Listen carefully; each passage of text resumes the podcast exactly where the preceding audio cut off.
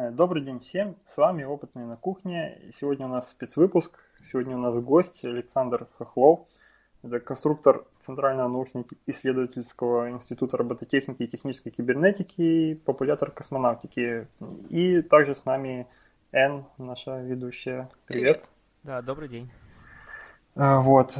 Давай, Александр, два слова о тебе сначала. Что, откуда ты есть пошел, и когда у тебя это началось, а в каком дошел... возрасте увлечение появилось? Понятно, как дошел до такой жизни. Да, да. Значит, я э, родился в городе Пенза, есть такой небольшой город областной, вот, и где-то лет с девяти я мечтал, начал мечтать о полетах в космос, о том, чтобы стать космонавтом. Это в первую очередь произошло из-за большого количества прочитанных книг. Сначала это были детские книги, такие как «Не знаю, как на Луне», например. Потом пошли э, рассказы Рэя Брэдбери, потом повести и романы Ивана Ефремова, Кира Балучева. И вот вся эта фантастика, она привела как раз э, к космосу. Так получилось, что именно книг о реальной космонавтике, о советской, да, или тем более иностранной, в Пензе не было практически. И вот мне мои друзья, ровесники, или кто немножко помладше, они потом рассказывали, как они читали именно книги о реальной космонавтике. Я же читал э, ту фантастику, э, которая рассказывала о выдуманном космосе, о том космосе, который э, не существует в реальности. Но зато он более яркий, более интересный, и мне захотелось этим заниматься. Э, когда я доучился в школе, поступил в институт, э, естественно, уже знал, что еще где-то в 11 классе я уже понимал, что есть два основных пути. Это стать военным летчиком или стать инженером и работать э, в РКК «Энергия». Есть такая крупная организация в городе Королев, которая делает космические корабли и управляет нашей станцией.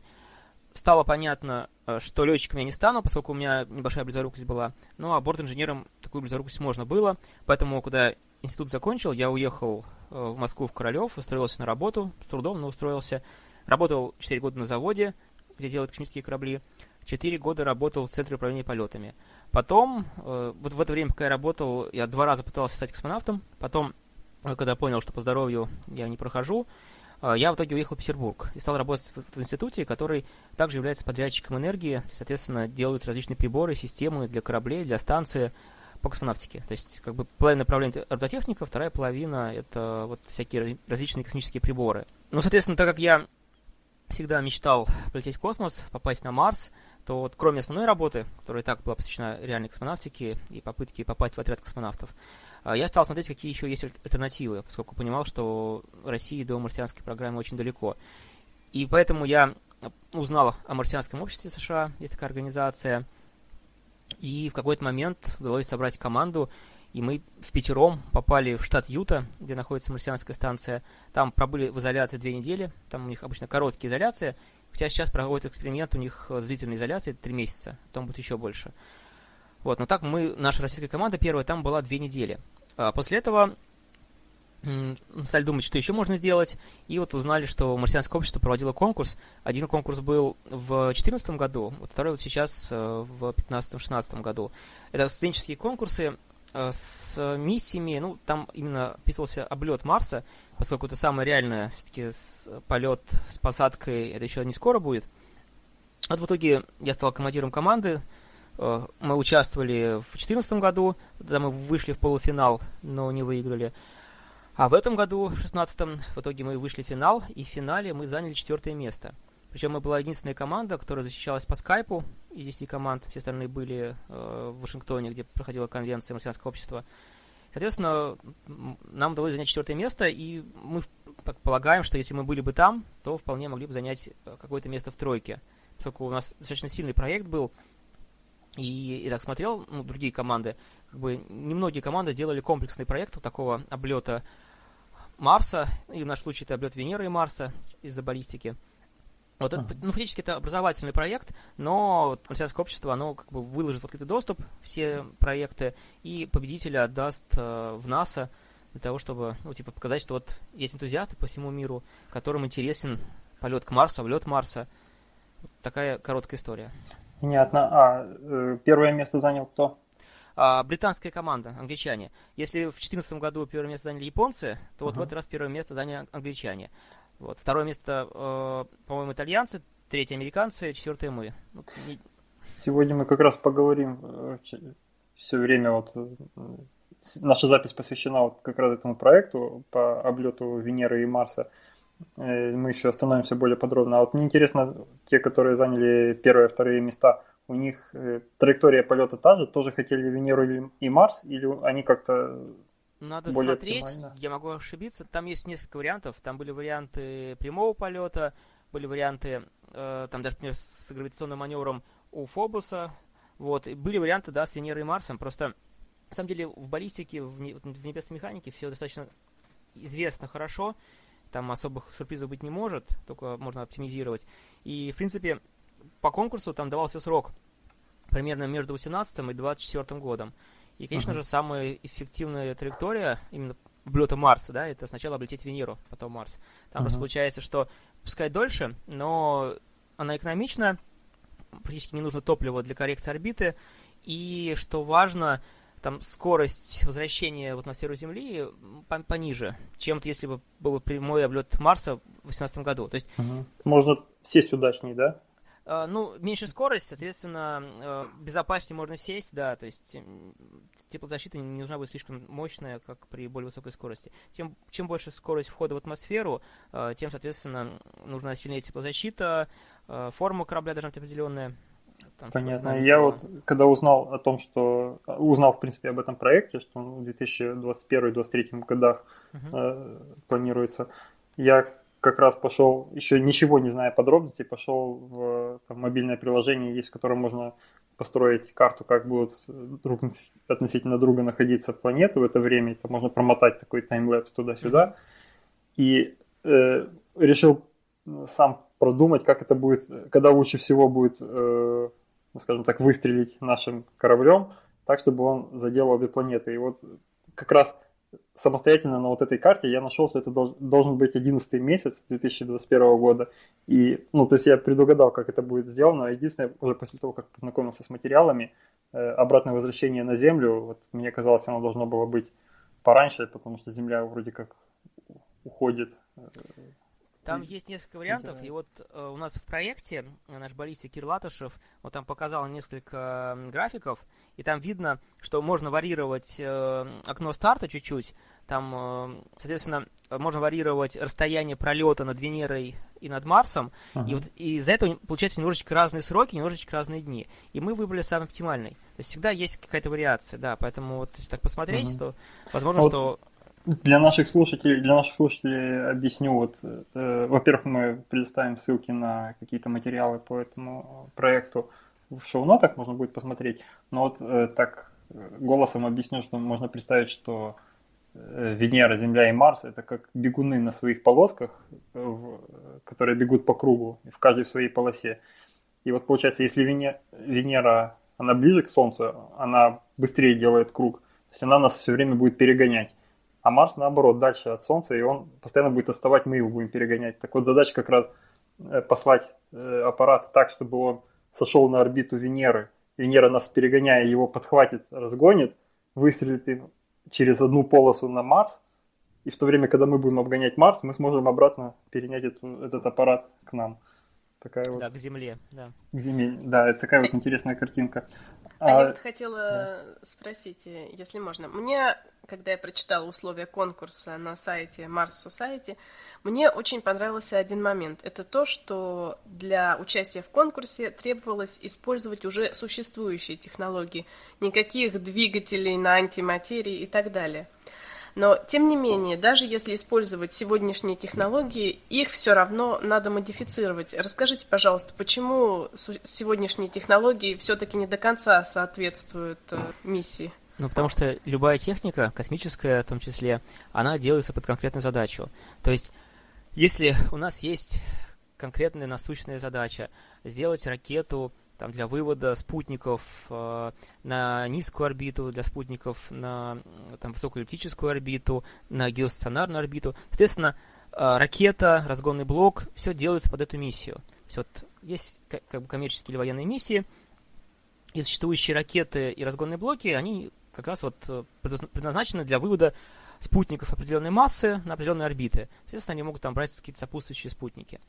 Вот. Э, полет к Марсу, полет межпланетный требует намного вывода больших масс, да, потому что э, если, например, мы можем вывести на низкую орбиту модуль МКС, да, потом вывести еще один модуль МКС, все это собрать. И так получилась орбитальная станция, которая сейчас летает над, над нами. Вот, то есть там хватало грузоподъемности ракет 20 с чем-то тонн вот, на низкую орбиту. Если мы хотим лететь к Марсу, то для вывода такой же, мар, такой же массы э, на эту отлетную траекторию, э, к Венере, к Марсу, э, требуется намного больше топлива, там все по формуле Циолковского, то есть требуются разгонные блоки. Э, и э, когда была, был полет американцев на Луну, э, была ракета Сатурн-5, это была очень дорогая, очень мощная ракета, которая вот могла отправить к Луне э, как бы командный модуль и лунный модуль, который для посадки предназначался на Луну. То есть вот ее, ее этой массой, у нее была грузоподъемность больше 100 тонн.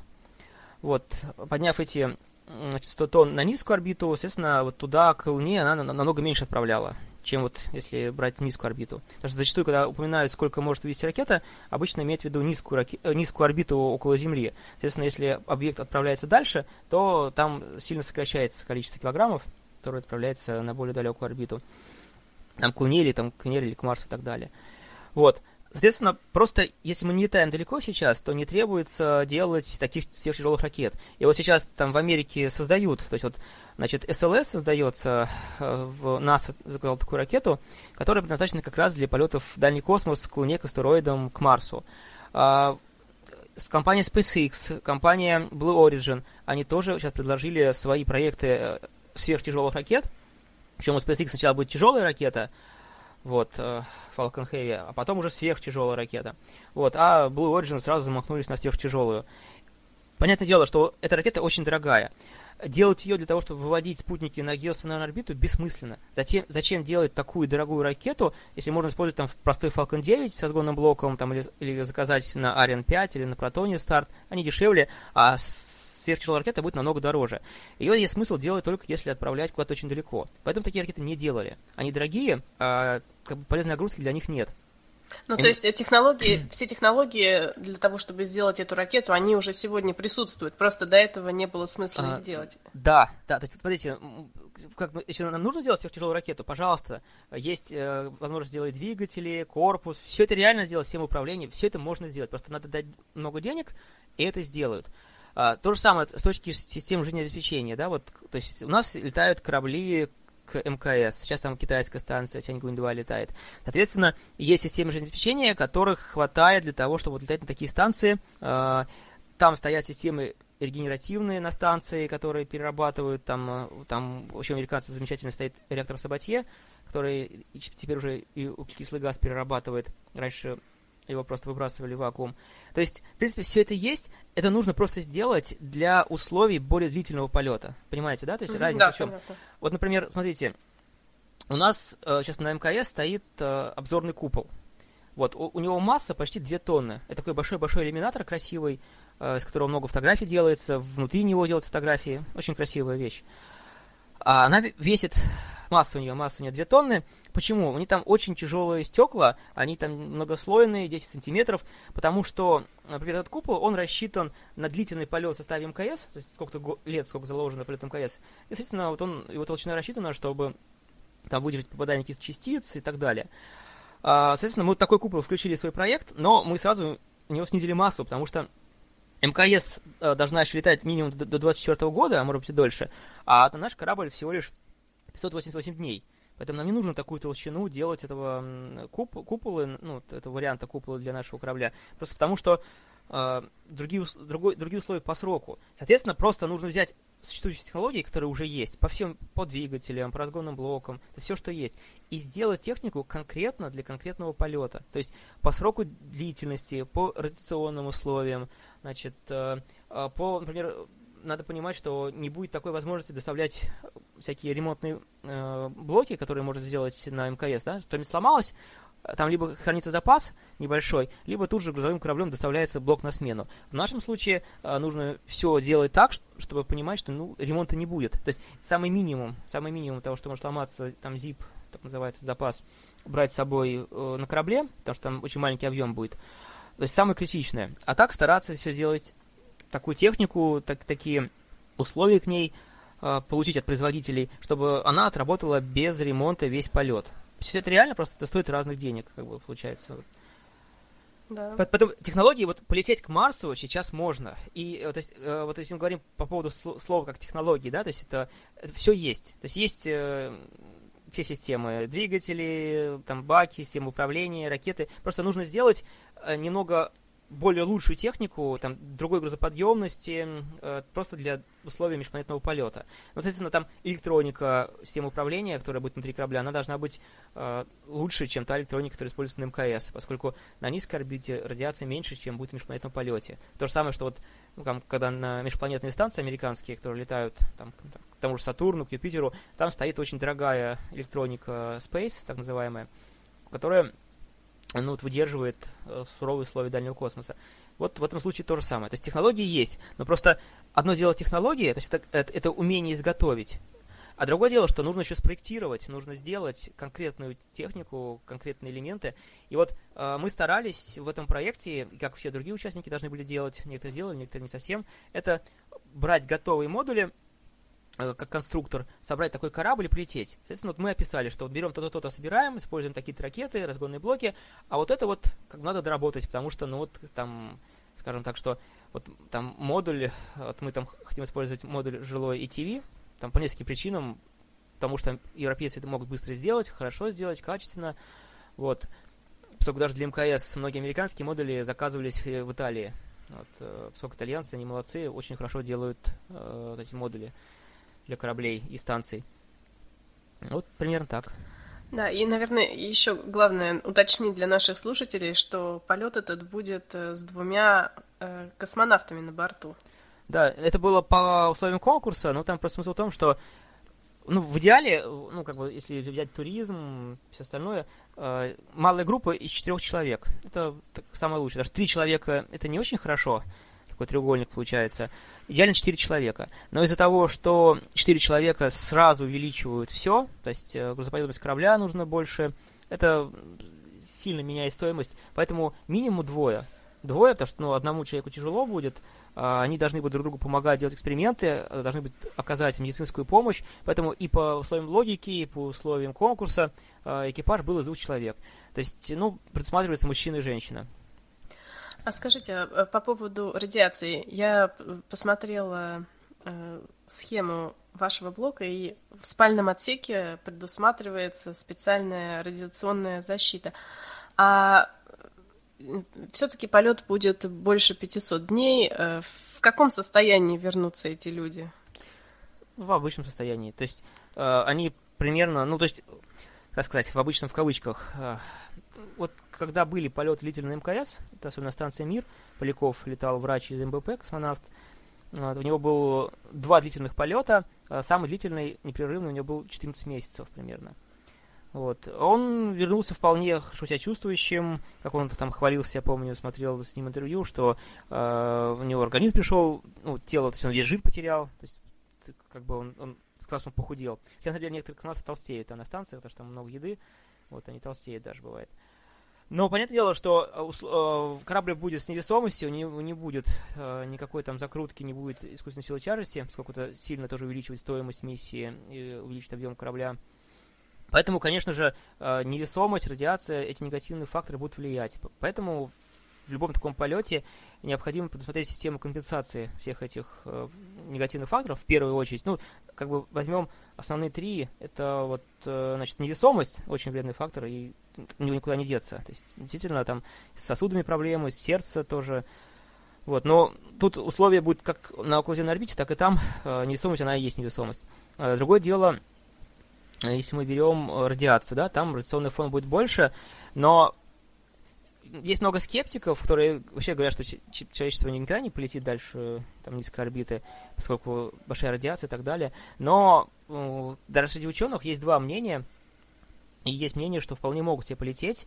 И вот там у нас в проекте, там у нас э, участница команды Дарья Бейтис из Института космических исследований, она как раз там описала ну, взаимодействие галактических космических лучей и солнечных космических лучей. Соответственно, когда у нас Солнце более активное, оно как бы, солнечный ветер, он отгоняет от нас, не дает пройти большому количеству галактических лучей, которые намного более опасные, чем солнечные космические лучи.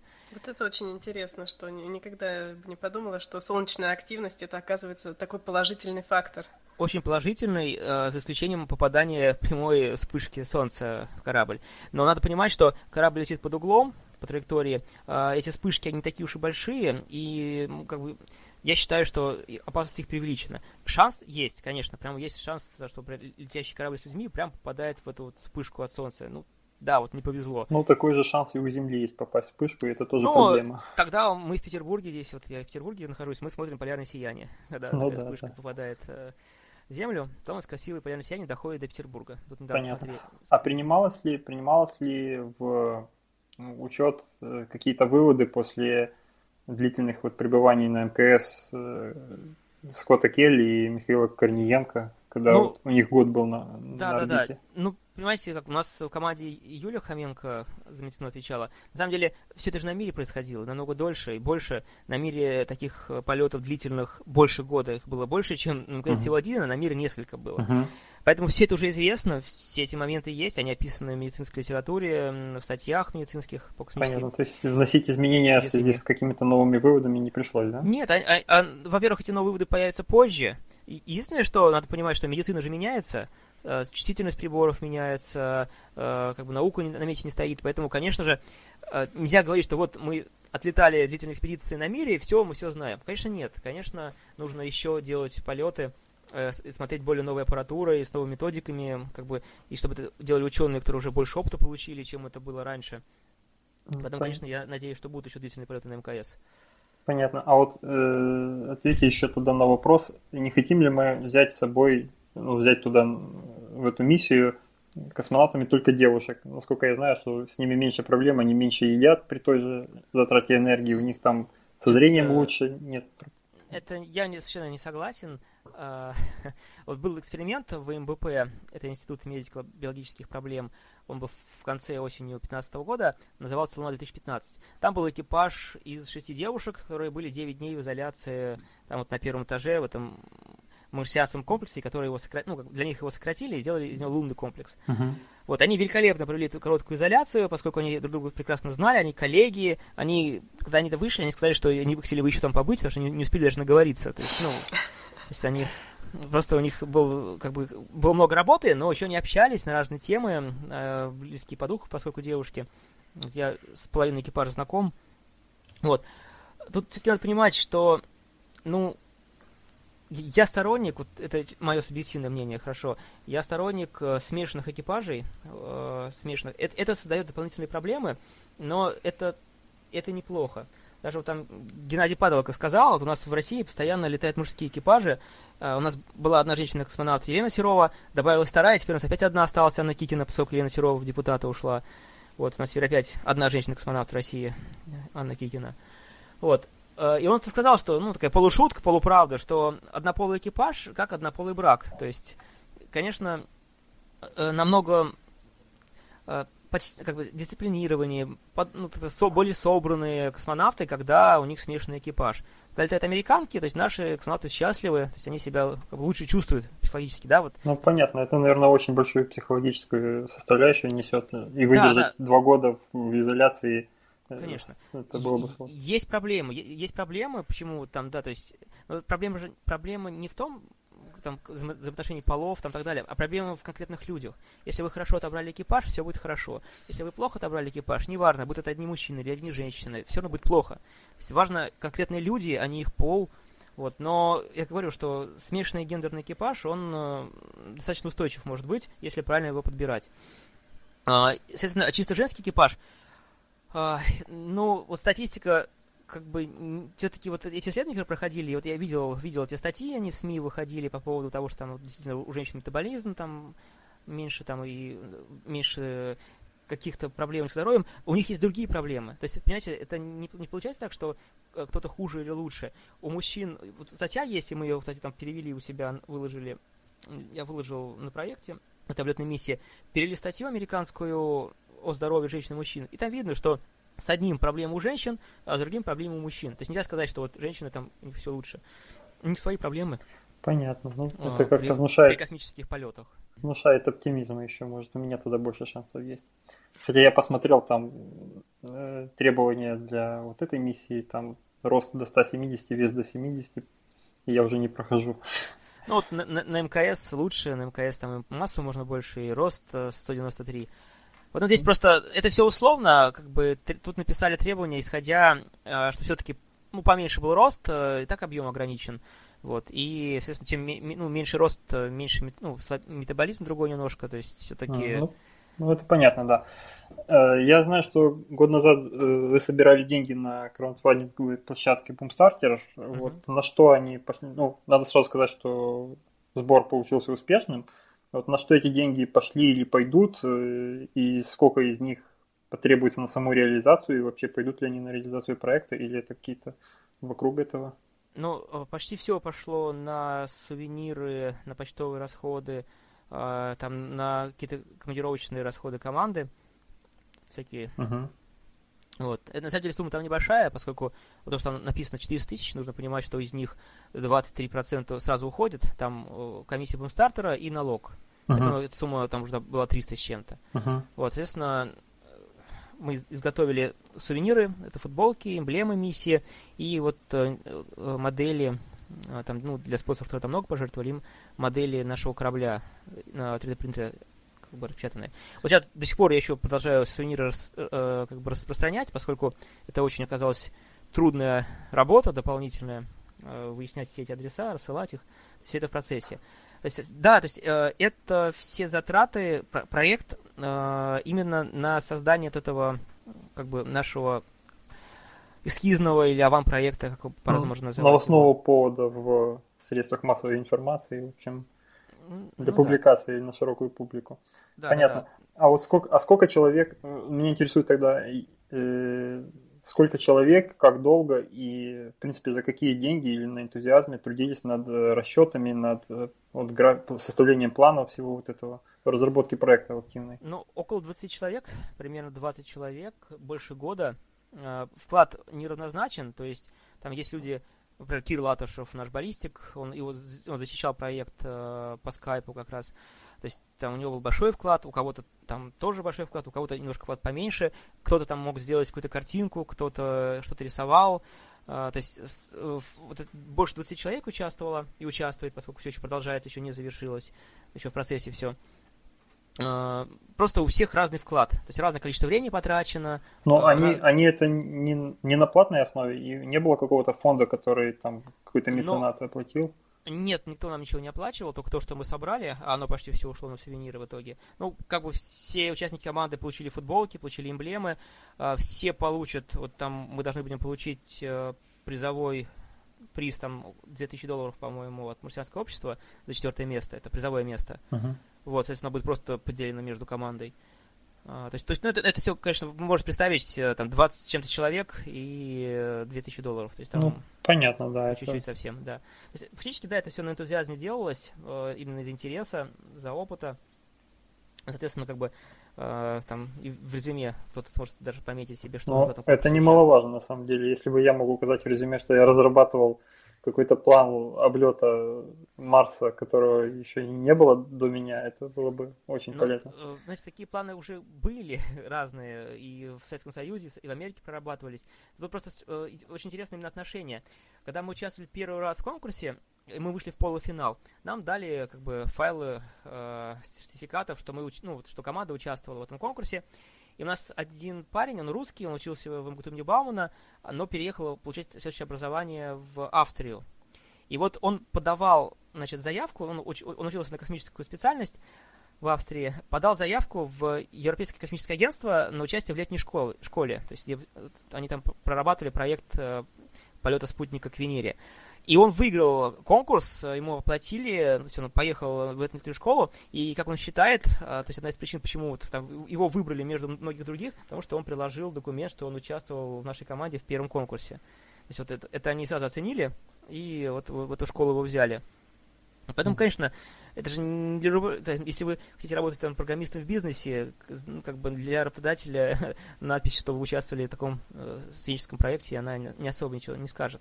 Ну, если только там какой-нибудь руководитель не энтузиаст космонавтики. Ну, и к тому же всегда есть надежда, что какая-нибудь э, официальная организация обратит внимание наконец-то на ваш проект и попытается его реализовать. Может быть, не, не, в, не в нескольких следующих лет. В этом основной смысл. То есть мы не сможем, знаете, как вот там бывает, там, вот, э, смотрите, там был проект у Александра Шаенко со спутника «Маяк». Вот они собирали деньги, они сделали спутник, и он должен будет полететь э, вот зимой этого года. Там Виталий Егоров, но он собирал деньги на то, чтобы сделать проект спутника, и они сделали как бы обзорный проект спутника, неподробный, поскольку все-таки намного больше нужно денег, причем очень много денег, потому что все институты, которые серьезно работают с космонавтикой, там большие накладные расходы, и там суммы договоров очень большие. Там миллионами все исчисляется, а не сотнями тысяч рублей. Вот. То есть у, у них цель именно сделать конкретный объект. Наша цель это э, сделать кон- концептуальный проект э, и показать, да, вот э, людям, э, Роскосмосу, там, нашим миллиардерам, которые у нас есть в стране, что вот можно сделать такой шаг, который реалистичен. Да, он сложный, это сложный шаг. Для России он очень сложный, поскольку мы немножечко отстали. Но он реалистичный, особенно если там использовать европейские технологии, вместе с европейцами делать. Он реалистичный, то есть это концепция, которая подсказывает остальным, что вот есть такой шанс оторваться от низкой орбиты, сделать такой межпланетный полет без посадки, но э, он откроет ворота в дальний космос. То есть он может закончиться трагич, трагично, все может быть, но если как бы он ни прошел, э, по нему будет видно, насколько человек готов к таким полетам или не готов. И вот все, все домыслы, которые есть по поводу радиации, еще чего-то. Вот, да, будут два испытателя. Два испытателя, которые готовы рискнуть, как рисковал Гагарин Юрий Алексеевич, как рисковали многие другие космонавты, которые там в итоге у них инфаркты сердца были, там вот э, был полет Адриан Николаев, там летал с одним еще космонавтом.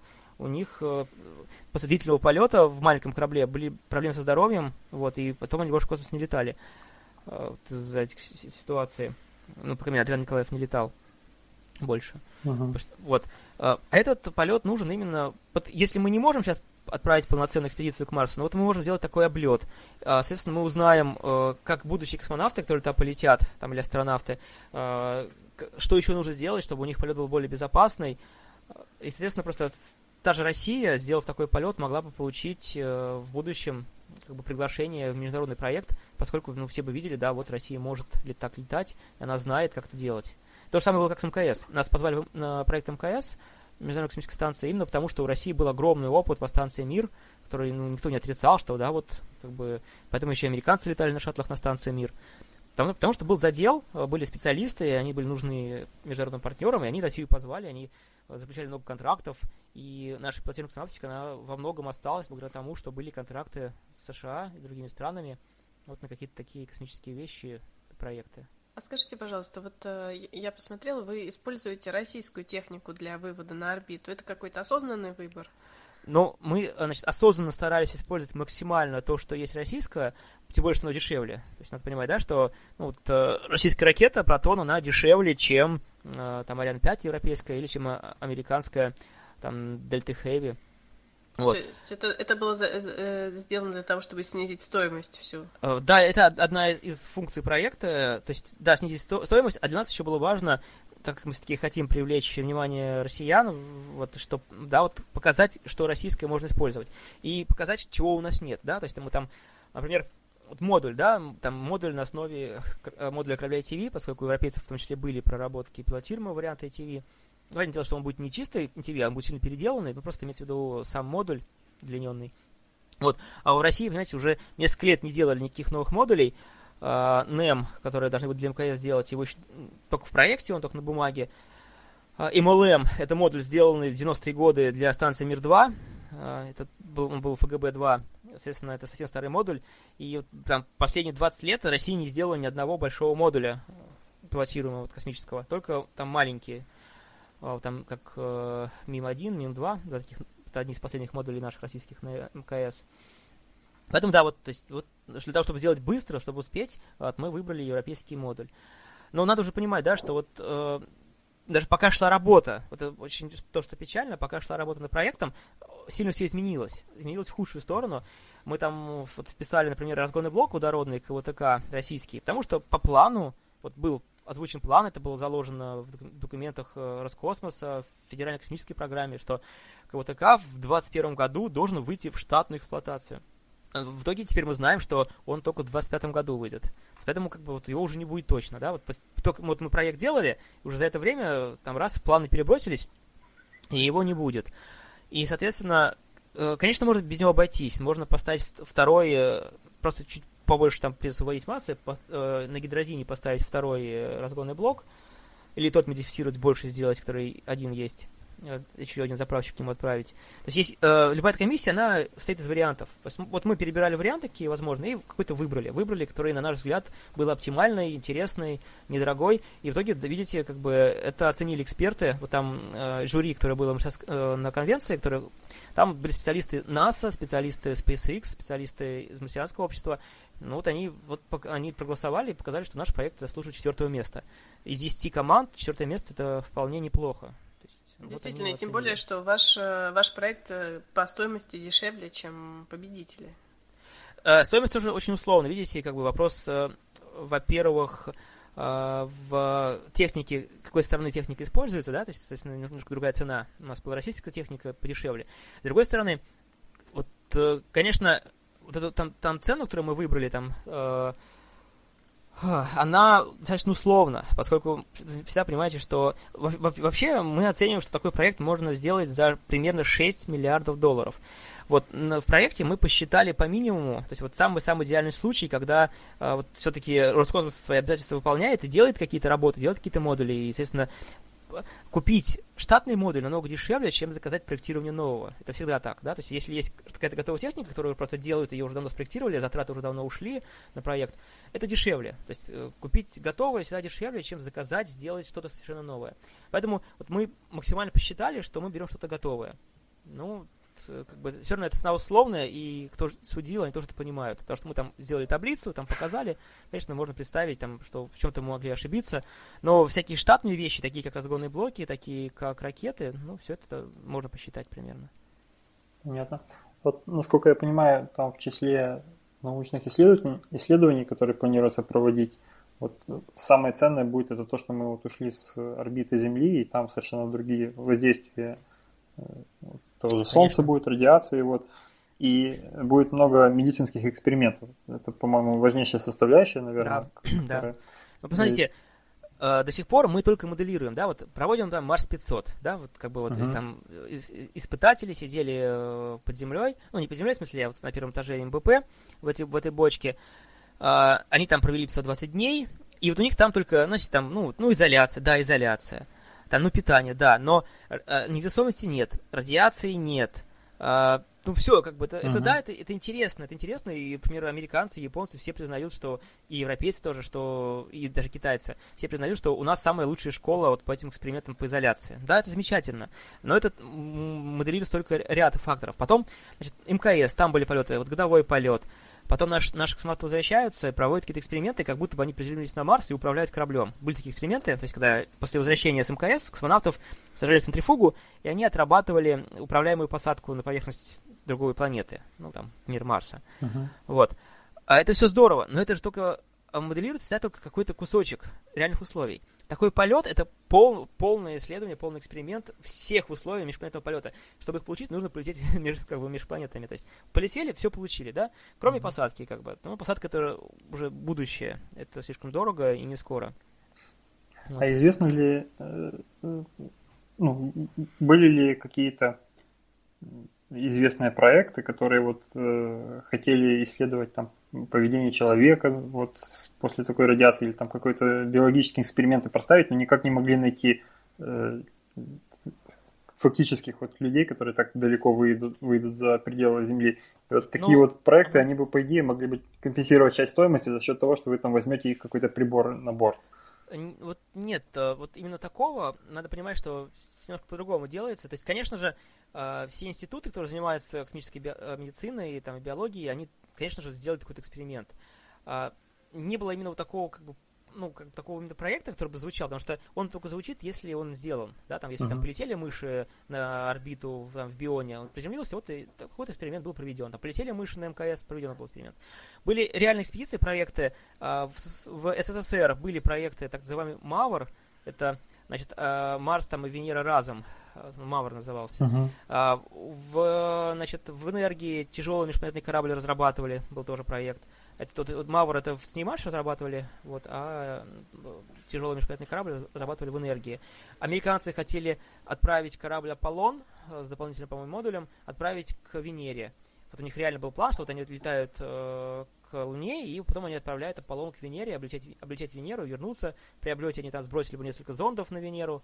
Но в итоге э, финансирование сократили, и проект не состоялся из-за финансирования. Потом еще оказалось, что вот в тот срок, когда этот 70-е годы должен был полет быть, там очень солнце было активное, и потом они говорили, что ну вот, типа, хорошо, что мы не полетели, типа, мы там вспышку могли поймать.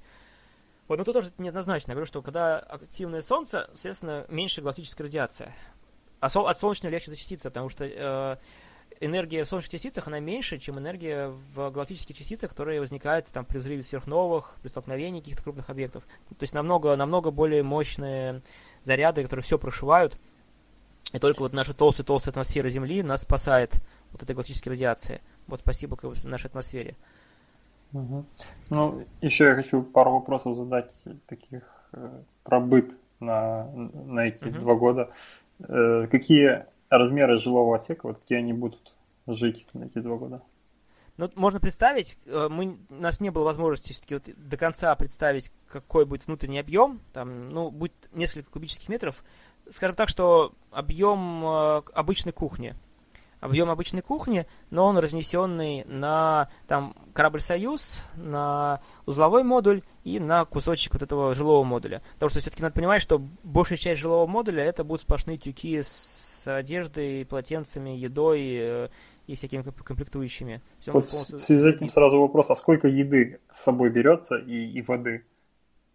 А, значит, в нашем проекте предусматривается высокая степень регенерации, то есть там э, все включая, там, то есть переработка СО2, там реактор Сабатье, значит, там система воздуха для поглощения этого самого СО2, значит, э, система электрон, которая кислород будет из воды делать, там получается замкнутость. У нас будут потери, поскольку э, часть мусора мы будем выбрасывать через, через ну, проект через слезовую камеру. И с этим мусором, с твердыми отходами человека будут выбрасывать часть воды.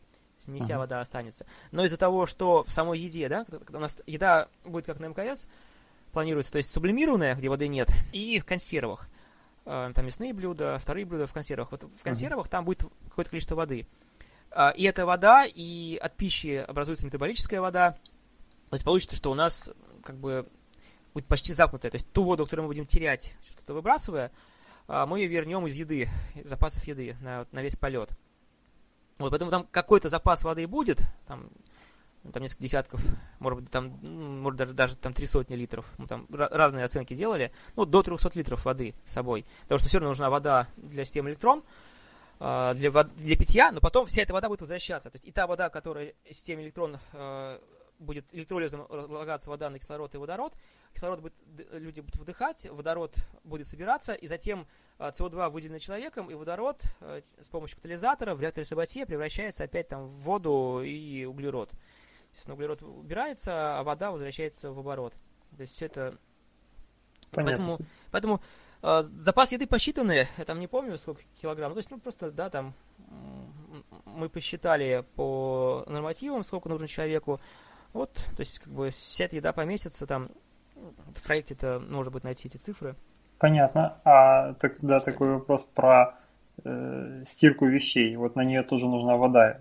Как это будет происходить? Будут ли они стираться, либо у нас там будет ну просто вот, запас значит, вещей? Значит, э, мы спланировали, э, спланировали именно без стирки, как на МКС. То есть просто у одежды есть норматив, они одежду носят, просто одежда используется хорошие материалы. Сейчас уже такие эксперименты проводятся, когда бактерицидные какие-то вещества добавляются в одежду, соответственно, она ну, не так быстро э, пачкается микроорганизмами, которые uh-huh. на нас живут. Вот, то есть она чуть дольше может служить одежда, меньше пахнуть будет и так далее.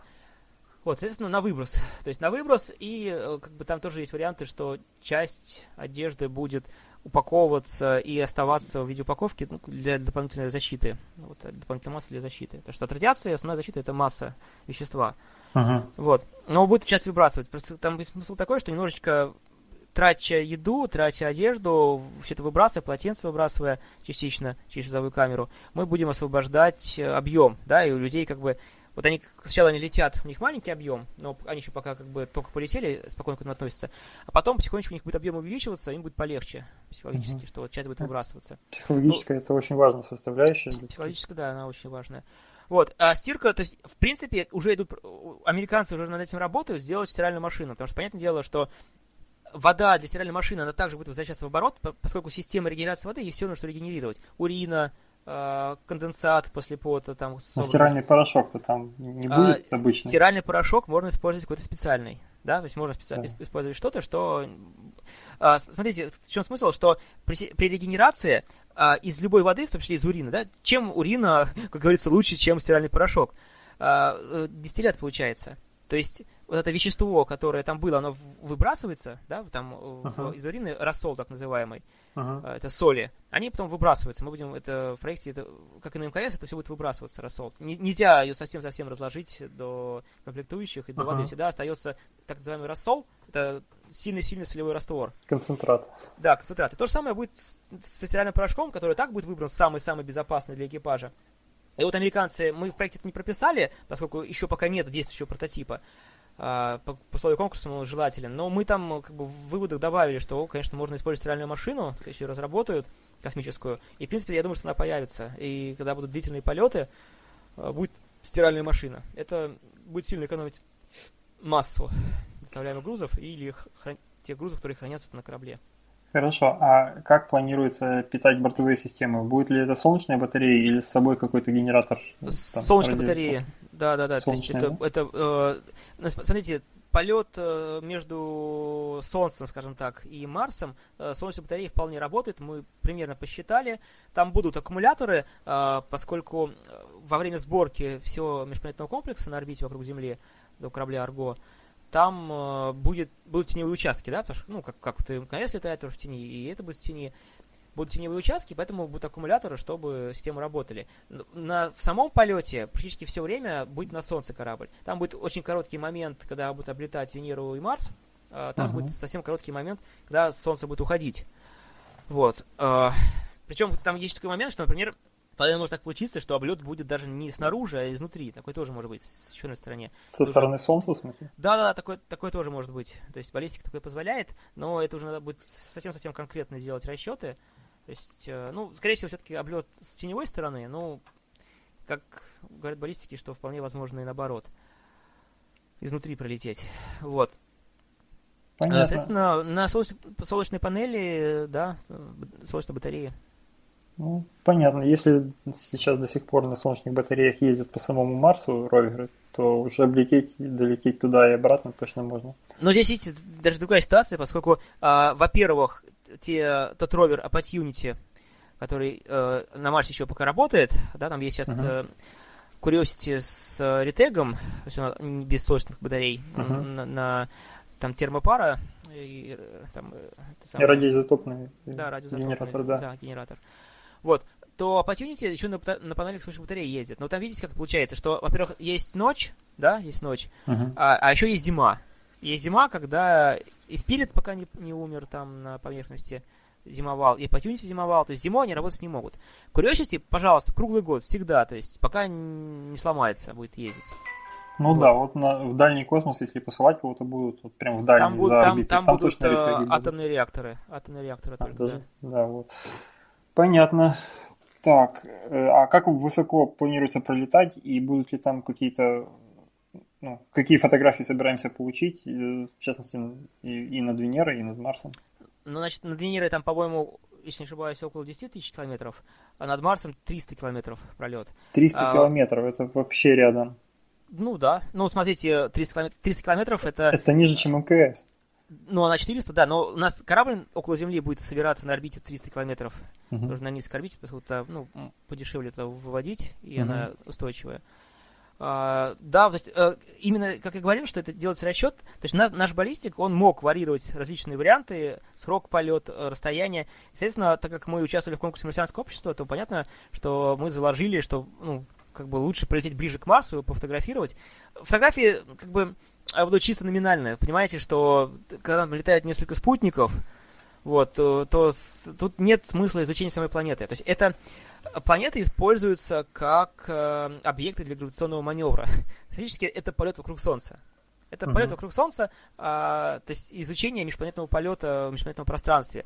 Венера и Марс служат чисто для гравитационного маневра.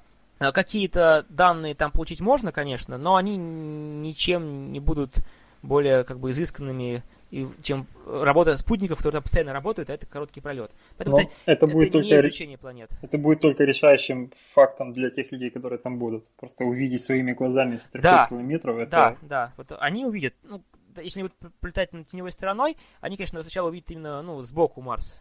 А так они полетят на, на теневой стороной, на темной, опять вылезут, опять увидят только такой месяц. Ну, ну все-таки они тогда, получается, даже увидят грубо говоря, восход над Марсом. Они увидят, да, как Солнце они, из-за Марса. Они увидят восход над Марсом, да.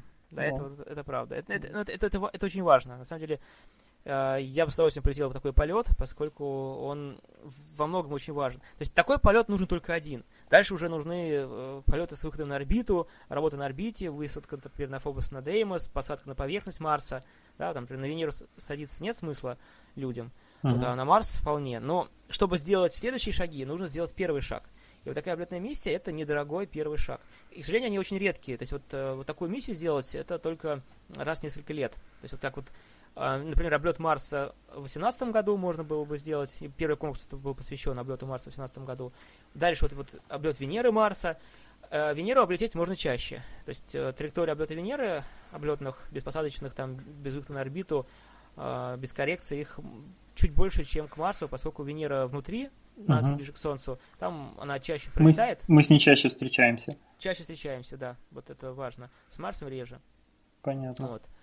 Э, поэтому как бы такой полет он один раз. Это как символ, как э, вот тот результат, который даст возможность дальше летать. А дальше уже нужно, конечно, больше денег, нужны большие межпланетные комплексы, э, много ракет и да, уже ставить какую-то цель.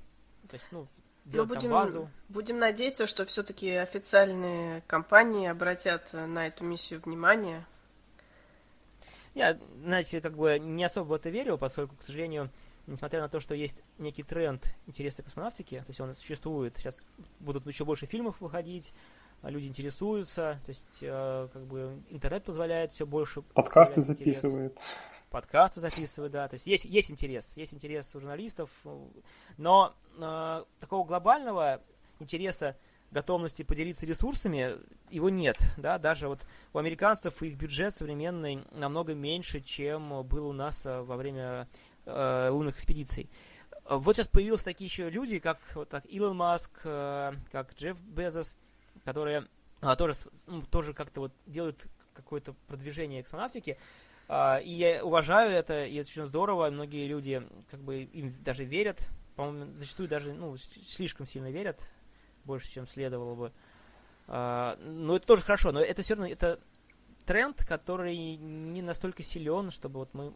Грубо говоря, как, если мы куда-то полетим, и что будет, то это будет сделано большим-большим трудом, то есть, э, объединив все усилия тех энтузиастов, которые есть, что-то можно сделать. Поскольку, к сожалению, вот это не так просто, не такой большой массовый интерес, чтобы реально э, продвинуть э, вот именно идеи космической экспансии и воплотить их в жизнь, то есть именно полететь куда-то. Да, mm-hmm. Потому что вот даже зачастую люди, э, дети, когда интересуются космонавтикой, они потом бросают ее, когда узнают, что, оказывается, летает только на низкую орбиту, никаких полетов, мало людей летают, и шансов мало, и просто люди уходят на другие поприща, занимаются другим, где они могут себя реализовать. Потому что любой человек хочет себя реализовать. Понятно. Это важно очень. Ну и вот последний вопрос из, из тех, что я хотел задать, это как психологически пережить изоляцию на такое долгое время, вот, что придумано технически для того, чтобы это все поддержать человека в состоянии психологически нормальном. Но самое главное, что изменилось э, с былых времен, с первых полетов, это э, сильное развитие информационных технологий, мультимедиа, так называемые, да, то есть всякие очки дополненной реальности, очки виртуальной реальности. Uh-huh. то есть, видите, получится, что они вполне будут смотреть в таком длительном полете корабле, смотреть какие-то видео Земли, значит, будут видеть там чуть ли не запахи чувствовать. То есть я вполне думаю, что как бы можно будет сделать э, для этого экипажа э, такое полное погружение в виртуальный мир, чтобы им было приятно все смотреть. Затем э, отличная связь. То есть сейчас связь великолепная, и, э, соответственно, если такая экспедиция будет, ну, вполне логично, что там пусть будет задержка связи, но им будут присылать, э, например, была такая идея, сделать конкурс, чтобы люди записывали им приветствия, и потом, значит, ну, жюри выбирало нужно, ну, как бы самое лучшее приветствие там дня. И каждый день экипаж начинал свой рабочий день с э, поздравления Земли, записанного на видео. И вот, там, это не будет лететь 580 дней, то, соответственно, где-то 580, там чуть больше, может быть, э, поздравления они увидят, да, вот из всех. И это будет большая честь для людей записать вот такое вот напутствие, приветствие, поздравление экипажу. А потом так как есть хорошая связь, будет постоянно э, э, общение с супом. Да, с то есть, соответственно, э, иногда это будет больше текстовое, иногда просто будет запись приходить, но все равно то есть современная информатизация, она позволяет, что эти люди они не будут чувствовать себя одинокими. Они будут постоянно заняты работой, будут заняты экспериментами, они будут получать сообщения от родных, близких, от коллег, они будут работать, им будет как бы не до того, что вот там тосковать или чего-то. У них просто понятное что ЦУП должен быть их загрузить. То есть у них должна быть постоянно быть работа, это, конечно, должно быть свободное время, когда они смогут записывать поздравления кому-то на земле, своим друзьям, близким, э, передавать приветы и так далее, общаться между собой, чтобы они могли общаться. Э, я не вижу никаких проблем в случае вот всего этого, да, всего этого комплекса поддержки и нормального отбора. То есть 588 дней, ну, как бы на земле и, и больше выдерживали. Главное, чтобы не быть одному. Вот два человека это уже хорошо. Особенно если это будет разный пол, вообще замечательно. У них всегда будут обнимашки. Да-да-да. Если вдруг кто-то заскучает. А это, вот если бы у нас по телевидению вместо Дома 2 крутили вот э, Спутник 2 и показывали фрагменты из их жизни, я думаю, что я бы даже начал да, да, это. особенно, понимаешь, как если это профессионалы, если это одни из лучших, да, то есть угу. как бы... Отобранные люди отобранные, да, то есть, ну, причем даже не, не, не всем по тем параметрам, что сейчас космонавты отбираются. Я думаю, что это было бы интересно, потому что просто понимать, что они очень далеко, да, вот, вот они летят, и я думаю, что э, еще просто очень важно, если будет делать такой проект, то выделить средства, выделить силы на маркетинговое продвижение. То есть надо понимать, что люди все-таки наши, они иногда реагируют только на то, что им продвигают. Если хорошо продвигать этот проект, то действительно э, люди будут сопереживать, будут следить, и, и появится интерес и средства. Появится интерес, да-да-да. Вот это как примерно вот в фильме «Марсианин» это было показано, когда вот когда просто летают, ну, кому-то интересно. А когда человек надо спасать, когда он там в сложном положении, то сразу же интерес проснулся. А здесь так получается, что, надеюсь, что их не придется спасать, ни, ни в каком смысле, но сама опасность такого самого далекого, вы понимаете, что это будет самый далекий полет от Земли, а, я думаю, что сопереживание будет очень сильное, Особенно, если будет хорошо подаваться профессионально, и если там будут замечательные люди лететь. Да. Это будет серьезное сопереживание Мы бы с удовольствием людей. такой сериал посмотрели. Да. Ну да. Да, это, это было Мне кажется, грам- грамотная вот, подача материала в этом случае как раз вот все эти, я не знаю, маркетологи все должны Нужны профессионалы. Делать, да, профессионально качественно. И тогда это, я думаю, очень большую часть бюджета можно будет покрыть э, вот, постфактум уже компенсировать. Э, ну, я бы таким... не рассчитывал, то есть это возможно да, но ни в коем случае не нужно ставить это целью. Не надо ставить целью, что вот мы заработаем на трансляциях. То не, есть... не заработать, я имею в виду хотя бы отбить какую-то стоимость от того, что ты уже потратил. Я думаю, что это вполне реально, просто это не должно быть вот такой публичной целью, это должно быть просто как вспомогательно, да, то есть, то есть такой проект можно осуществить на частные деньги, то есть есть миллиардеры, которые могут вполне позволить себе потратить, ну, грубо говоря, сказать, что им придется продать свои часть активов, да, то есть есть миллиардеры, у которых там 20 миллиардов, он продает четверть своих активов, да, и, соответственно, свое имя отправляет в вечность, да, то есть uh-huh. все как бы запомнят этих двух людей, которые полетели, и, в принципе, третьего человека, который все это им организовал при правильном маркетинге, тоже все запомнят.